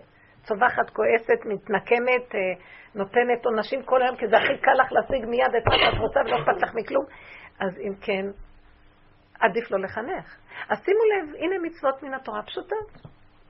מצוות צדקה. מצוות צדקה, יש לה, כל דבר יש לו המון גדרים וכללים וסגים. אם נלמד אותם, נדע, נדע. אדם לא מחויב לרוץ לתת צדקה. נקרא לדרכו. הוא יכול להושיט יד לכיס, יוצאת לו פרוטה, תן את הפרוטה. לא, אני רוצה לתת יותר, הוא מסכן חשבונות רבים. מי יודע מה החיים שלו, לא החיים שלו, כן החיים שלו. אתה יכול, אתה נותן בשמחה, יוצא לך בקלות, יש לך מה לתת, תן. לא, אני אתן מה שאין לי. מישהי אמרה לי, נתתי, מישהי, נשבר לי הלב ממנה. 50 שקל שהיה לי בכיס, הוצאתי באותו רגע, נתתי לה. בא לספר לי שהיא נתנה לה 50 שקל. אתם לא צוחקות. מי שנותן, שישתוק, לא? בא לתת לי ולספר לי. היא אומרת לי שאחרי יומיים היא הולכת ברחוב, היא רואה את האישה הזאת, נכנסת לחנות וקונה לה כל מיני דברים, אז מאוד התרגזה מזה. כאילו, היא נראית דווקא לא רע בכלל. אני לא מרשה לעצמי להיכנס פה לקנות. אז היא כעסה על האישה. אמרתי לה, כי את לא נתנת את הצדקה ממקום נכון, מהתלהבות רגעית, מאיזה מסכנות, מאיזה זה. למה שתהיה את כל החמישים? אין מצווה לתת הכל. יש מצווה לתת אה, חלק קטן, בוא נגיד אסיר, אה, מעשר, נכון? יש, יש מצוות שצריכים לתת בהן טוב עין, זה נקרא, יש מדרגות, יש uh, חומש, יש uh, אחד משישים, יש דרגות של נתינה, אחד שנקרא טוב עין, יש לו עין טובה מאוד מאוד, ויש לו יכולות. אז התורה מגדירה אותו. אם לאדם יש כסף, הוא לא יכול לתת את הכל, הוא צריך לשלש. חלק ילך אליו, חלק שהוא ישקיע לבני ביתו, חלק שהוא יכניס למשהו עתידי, ומה שנשאר לו שייתן. הכל מוגדר. אם היינו הולכים ככה, לא היינו כועסים על עצמנו, ולא היינו אחר כך שונאים את מי שאהבנו אתמול. אז כל היום אנחנו חיים ככה, כי אין לנו דיוק בהגדרה. אז אם קו האמצע אצלנו לא מאוזן, שזה איזון המידות, גם המצוות שניתנו לתקן את עץ הדת טובה, לא יעשו טוב, כי אנחנו עושים אותם בגדר הלא נכון. ואז אנחנו מקלקלים את הכל, גם את התורה קלקלנו. הרבה אנשים מתחתנים, אני רואה הרבה בנות, בית יעקב מתחתנות, מתחתנות. כולם רוצים שיהיה להם בתים של תורה, ולפני החתונה הן מוכנות להישכב לאורך ולרוחב בשביל התורה. לפני התורה הן רוצות רבי עקיבא, אחרי התורה קל בשבוע. אז מה נהיה? אחר כך, נו, אבל אין זה ואין זה, אז אני רוצה את העגלה של... ואת רואה את האימהות לבושות נורא יפה, אותו צבע של הבגד, אותו צבע של העגלה והמוצץ, וגם הבקבוק, אותו צבע והפרח של הפינוקת, אותו צבע, מה קרה בעולם? אז זה, המון הוצאות וזה המון... אבל זה דור כזה של מותגים, אז צריכים... תלמיד חכם לא יכול ככה לעשות, אז צריכים זה וצריכים זה. אז מה נשקפת לאורך ולרוחב קודם? אז אי אפשר ככה. זה הכל דמיונות. אז בואו ניישר קו, חשבונות רבים. וזה כל, כל הבריאה שלנו היא כזאת. איפה עיקר, איפה טפל, איפה נקודת האמצע. והבן אדם קצת יעשה קשב לעצמו. למה, למי אני עושה חשבונות? אל תתלהבי, אל תהיי כל כך שמחה עכשיו, אחר כך תפלי לעצבות. מה את מתלהבת לרוץ לתת עכשיו את הצדקה הזאת? כל פעם שאת מתלהבת משהו, תעצרי. זה אחד מהכללים של העבודה. עץ הדעת מלהיב אותנו ומדעיך אותנו. זה שני הקווים הנגדיים. קו האמצע הוא קו טוב. אל תרוצי בקלות, קצת, בסדר. ואם נתת והתלהבת, אז עכשיו אל תחזרי אחורה. אל תאפשרי את הקו השני אז תו, ת, ת, איך, איך זה נקרא? תעבירי, כאילו לא נתת, ותשכחי, כי אחרת תפתח לך מוח, תמותי בלילה, לא תשני, למה נתת? זה כאבים של החיים שהם כל כך טיפשיים ודמיוניים. זה חיים קשים, אנחנו, המחשב אותנו את החיים הקשים. אז תחשבו, תעצרו. אז אי אפשר לעצור את המחשבה, אבל אפשר להכיר את המצוקות שקיימות ובדקויות. תשימו לב. כל כך הרבה דקויות של מצוקות אני רואה. טיפת לחץ, תתחילו לשים לב, שימו משקפת על עצמכם. אני קודמת. האיזון הנכון עם עצמי ייטיב לזולתי הרבה יותר נכון. אני אקרין שמחה, אני אקרין ביטחון, אני אקרין טוב לב, אני אקרין טוב לב אמיתי, כי טוב לי עם עצמי. אז טוב לי לתת. ואז לא יהיה חשבונות רבים. נתת, נתת, זה היה טוב. כי ככה היא צריכה לתת זה. באיזון המידות. וזה חשוב. כי אם לא, אנחנו כל הזמן כאובים. כל הזמן מוכים וכאובים מהמחשבות הרבות. ואיזה, יש שם בלבולים קשים, וזה גורם את המחלות. זה גורם מחלות. גורם מחלות. קשה. אז צריך שיהיה לנו איזון בין המוח של התורה לבין המידות, מוח המידות. מוח המידות הוא לא קשור למוח האנליטי, הוא קשור למוח רגשי, אינטליגנציה רגשית מפותחת, של התבוננות, של עצירה, של מידות, של ערנות, דריכות מסוימת, לא להיות פראייר שדורכים ואוכלים אותו כל היום, והוא גרם לעצמו את כל מה שהוא מביא על עצמו, זה הבן אדם. שיתבונן, שיעצור, שיפתח את הפה ויבקש רחמים, שנדע על מה לבקש. מה אני מרימה עיניים לשם לבקש? אני במנגנון המשוגע הזה, לקראת הסוף כתוב בפרשת האזינו, ביום ההוא אסתר אסתיר, שיהיה חושך מאוד גדול, שמי ברזל, יהיה הסתרה לקראת הסוף. זאת אומרת, המנגנון של עץ הדעת טוב ורע, האלוקות שלו, המקום שמשם אנחנו כל הזמן עושים ככה ככה, חושבים שזה שם, יהיה חושך. כי השם רוצה לפתוח אור חדש על ציון תאיר. נתיב חדש שמשם רוצה להתגלות, מהקו הישר. אמת פשוטה, מידות פשוטות, טובות, רגועות, קטנות, שהן לא באות מהמוח והסערה שלו, ממצב פשוט, אמיתי, ככה, זה טוב, זה ככה, ככה. מה היה צריך לחיות שצריך להיות, שלא יהיה, ואם אני אעשה ככה, לא אעשה ככה. שם אין אלוקות כבר, זה משוגע משתולל, והוא משגע את העולם, והוא גם גורם להתאבדויות, הוא גורם לחולאים, זה כבר מוגזם. בני אדם, בוא נתעורר, כי זה לא צריך להיות ככה. לא. החיים מאוד יפים. השם ברא עולם מדהים. בוא נמליך אותו בעולמו, והעולם ייראה אחרת. זה אנרגיית החיים, זה החיות הנכונה. וככה נקיים את החוקים הנכונים, אפילו מאליהם הם מתקיימים. אפילו לא צריך לחשוב על איך לקיים, המוח של המצוות זה כבר לא מחשבה, זה מהות שמתקיימת מעצמה. המצווה קיימת במילא בבריאה, היא לא צריכה לבוא דרך הדת. זהו, זה יהיה סיום והתיקון של עץ הדת. שהמצוות בעצמן תיעשינה, הכל ייעשה מאליו. ויהיה שלום ושלווה, וזה המקום של וגר זאב עם כבש, שיהיה איזון בין המהלכים. כן, יש לכם עוד שאלות. תוקות. מה מסמל קל בשבוע? איך? מה מסמל קל בשבוע? אה, זה קצת מצחיק. קל בשבוע היה אבא של, אה, של אשתו של רבי עקיבא. והוא היה איש עשיר מאוד. ואדם שהיו לו הרבה נכסים ושלט בהרבה חומר. אז כאילו זה מסמל את ה... אמרו, למה קראו לו קל ושבוע? כל, כל רעב שהיה נכנס לביתו רעב ככלב היה יוצא שבע. קל ושבוע כנראה. אבל זה כאילו היה מקום כזה של אה, את רצית בעל שאין לו אגורה, אבל שהוא כל כולו מוקדש לתורה. מה עכשיו את רוצה? אחרי החתונה את רוצה שהוא יהיה כמו, כמו בית אביך. וזה תמיד הבלבולים אצל הבני אדם. דווקא רחל, אשתו של, אה, של אה, הרבי עקיבא, ויתרה על הכל. היה לה כוח פנימי מאוד גדול. רבנית, יש לי שאלה כן. בענייני חשבונות רבים. בעניין מצוות אישות, כאילו, עם הבעל, יש הרבה... הרבה חשבונות רבים שאני מרגישה שהרבה פעמים אני לא מדויקת עם המקום שלי. וזה, וזה נורא קשה, כי כאילו, את מול מישהו. וזה בעיה.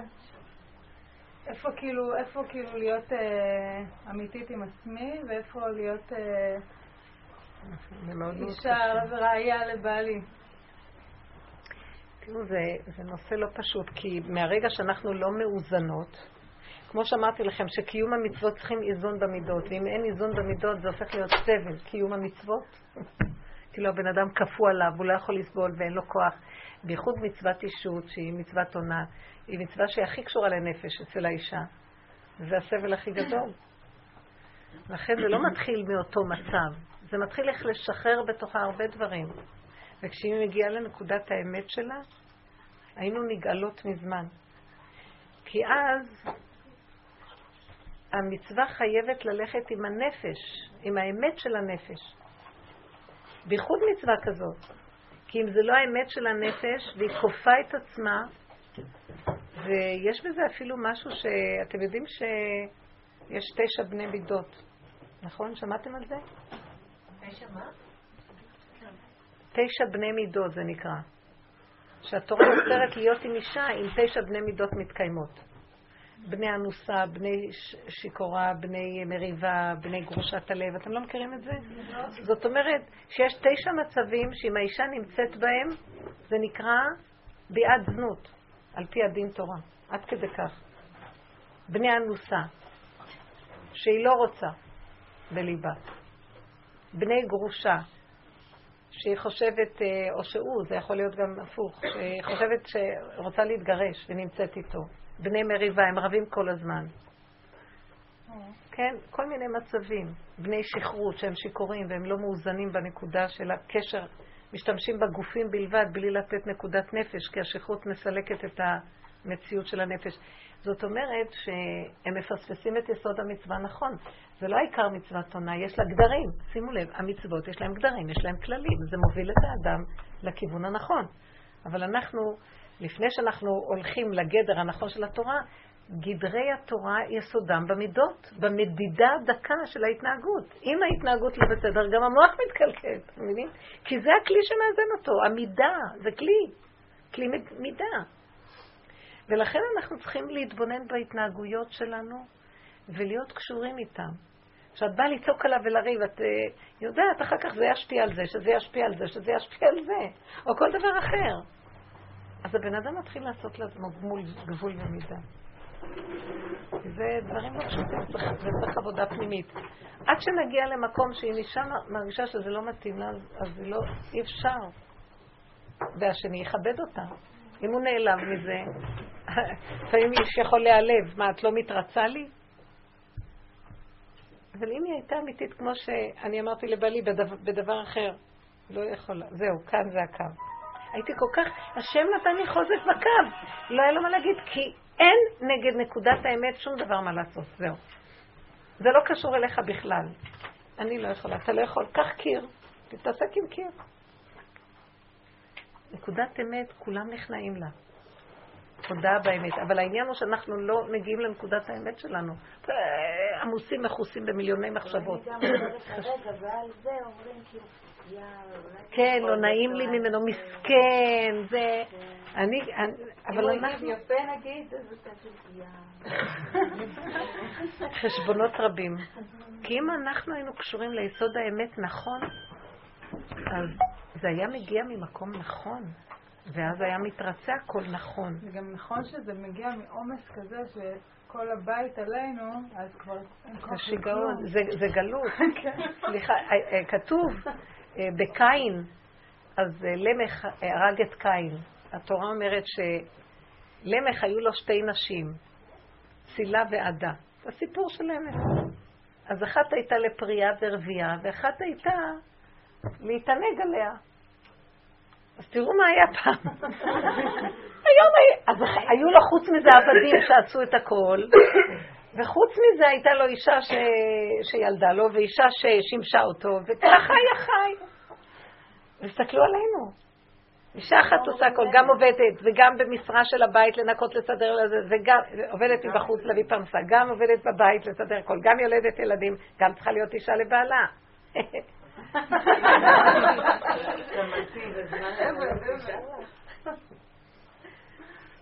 זה גלות, זה רשעות. והתורה לא התכוונה שנלך לרשות, זה אכילת עץ הדת. יושב שם רשע והורג אותנו, והכל בשם התורה, ולא לזה התכוונה התורה. לא, התורה לא התכוונה לזה. איך עושים? איך? אל תהיי פראיירית. אם את קשובה עם הנפש, והנפש צועקת אצילות, תקשיבי לה, לא יכולה. לא יכולה, לא מוכנה. הבן אדם צריך להיות קשוב, אז תהרגו אותי, אז יגידו לך, בדין תורה, כולם מדברים היום דיני תורה, דיני תורה. הכל מעורבב, חושך, יחסי ארץ, וערפל לאומים, אין יישוב הדעת, אין איזון, אין חוכמת אמת. הנשים נגמרות. עד שלא נגמרו כמה נשים ומתו, אז התחילו, ואני לא אומרת חס ושלום נגד רבנים, כי ככה זה היה בגלות. אז התחילו להקשיב לאישה שאמרה, אני רוצה הפסקה. בעניין של הולדה. פעם לא היו נותנים.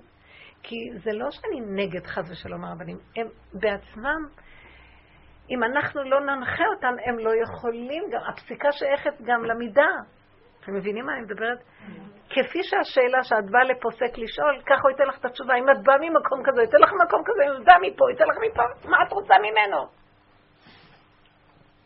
דוקטור, אני, הרב, אני לא, יכול, לא יכולה, למות, למות, למות וזהו.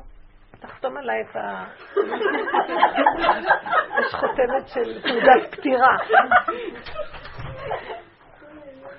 אז הוא היה נזרק. אה, כן, מה? אין אמיתיות. אתם מבינים מה? כי אין לנו אומץ, כי אנחנו לא קשורים עם הבשר שלנו, עם האמת שהיא מארץ תשמח. מה לעשות? וצריך ללמוד את זה, בואו נלמד. זה לא לצאת על אף אחד, זה לא להגיד לשון הרע על אף אחד. אף אחד לא אשם לנו. כשאנחנו מזגזגים, כולם יזגזגו עלינו. וכשאנחנו הולכים עם הקו, כי זה הנקודה, כי את קשורה ואת אומרת, פתיה שכמותך. את לא עושה טובה לאף אחד. את גם מכשילה אותם, אחר כך יש עליהם דין. אז אנחנו המעשים של העולם, כי האישה נקראת קרקע עולם, זה כמו הקרקע, אם הקרקע ככה, הכל ככה, אם אנחנו הולכים נכון, גם העולם ייראה אחרת. כל הבהלה שיש בעולם זה בגלל בלבול אנשים. זה ברור לי. יש מקום לעבודה לגרום לי לרצות את זה? כי יכול לעבור גם חודש כאילו בלי לרצות, כאילו, וזה באמת... כן, לא- אני אגיד לכם את האמת, כתוב ככה, זו שאלה טובה, אבל זה לא, עוד מעט נגמר. אש על הנושא הזה של בית המקדש, כתוב, אש תמיד תוקד על המזבח לא תכבה. המצב של אישה, אישה, המזבח, כל הנושא של, של בית המקדש, זה מסמל עבודת הכוהנים, זה כמו בית המטבח של האישה. כל המצב הזה מסמל את הכוח הנשי.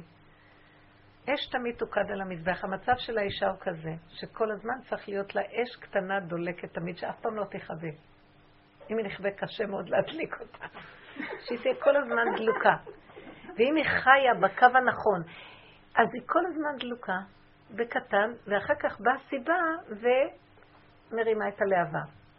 כשהיא הולכת בחשבונות רבים, אין כוח שמתיש את האש יותר מהחשבונות רבים. מחבק כל חלקה טובה. אצל אישה במיוחד, מתחיל מהמוח, אחר כך הרגש, אחר כך תשישות, וזהו. וזה נכבה. אצל אישה זה, למה אמרו חז"ל אישה? איש יש לו פחות אש מהאישה, כי האיש, האש, אישה ואיש יש להם את האותיות אש. וכתוב שהאש של האישה עדיפה משל האיש. עדיפה בארמית זה יותר גדולה. כי אין, אצל האיש מבדילה בין המילה אש, יוד, ואצל האישה זה בלי הבדלה. אש, אישה. אז יש לה אש גדולה, אז איפה היא נעלמה? בכעס, ברוגז, במכאובים, בחשבונות רבים. וזה הצרות. כי אישה מטבעה, רק נוגעים בה היא נדלקת. אבל תראו לאן הגענו. כי אנחנו לא חיים נכון. כי המשוגע הזה יושב שם וזה מה שהוא רוצה, לכלות את הבתים, לשרוף את העולם, להמית אותנו בדיכאון, בכאבים. כי האש הזאת שהיא דולקת זה לא רק אש של אישות, זה אש של הכל, זה הנאה של אכילה וזה הנאה של לראות, והנאת החושים בכל דבר. וזה מקומה של האישה ואת זה לקחו מאיתנו. צורת החיים הזאת, אתם מבינים?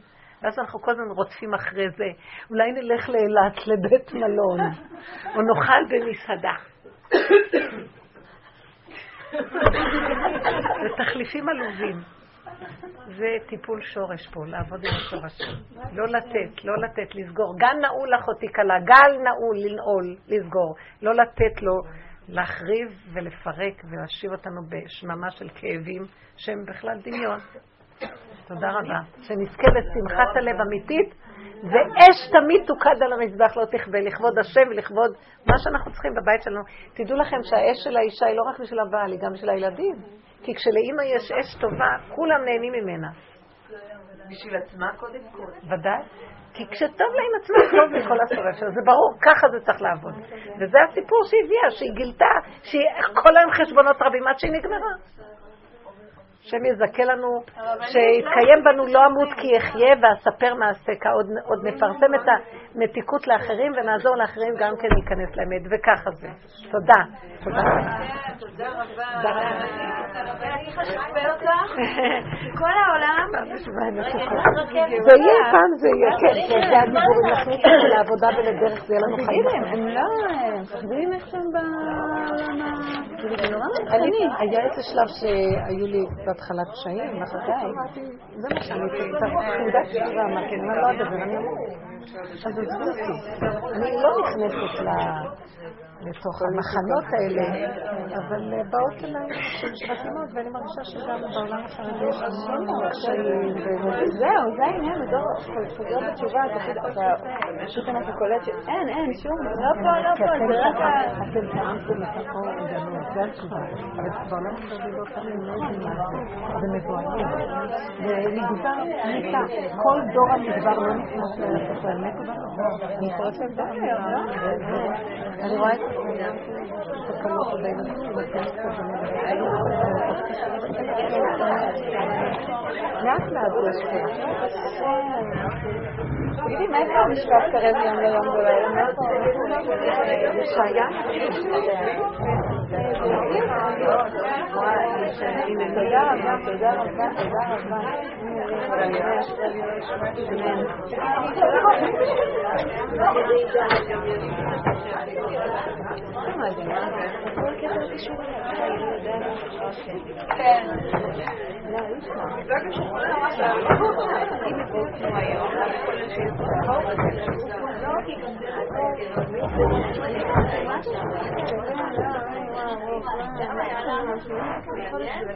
בדיוק.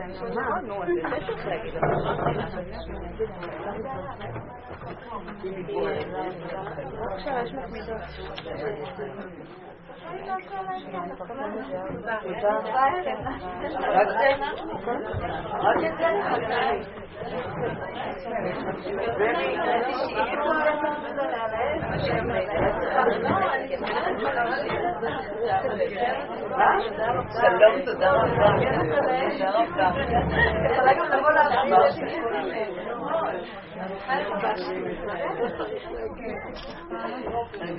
יש כן, כן, זה אני אני מפסיקה.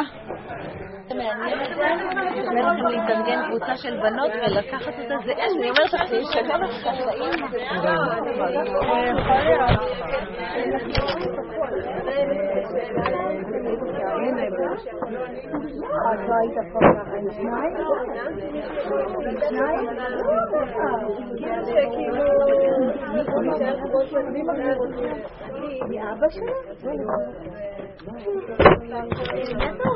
את החיים. מי זה האבא של הרבנית?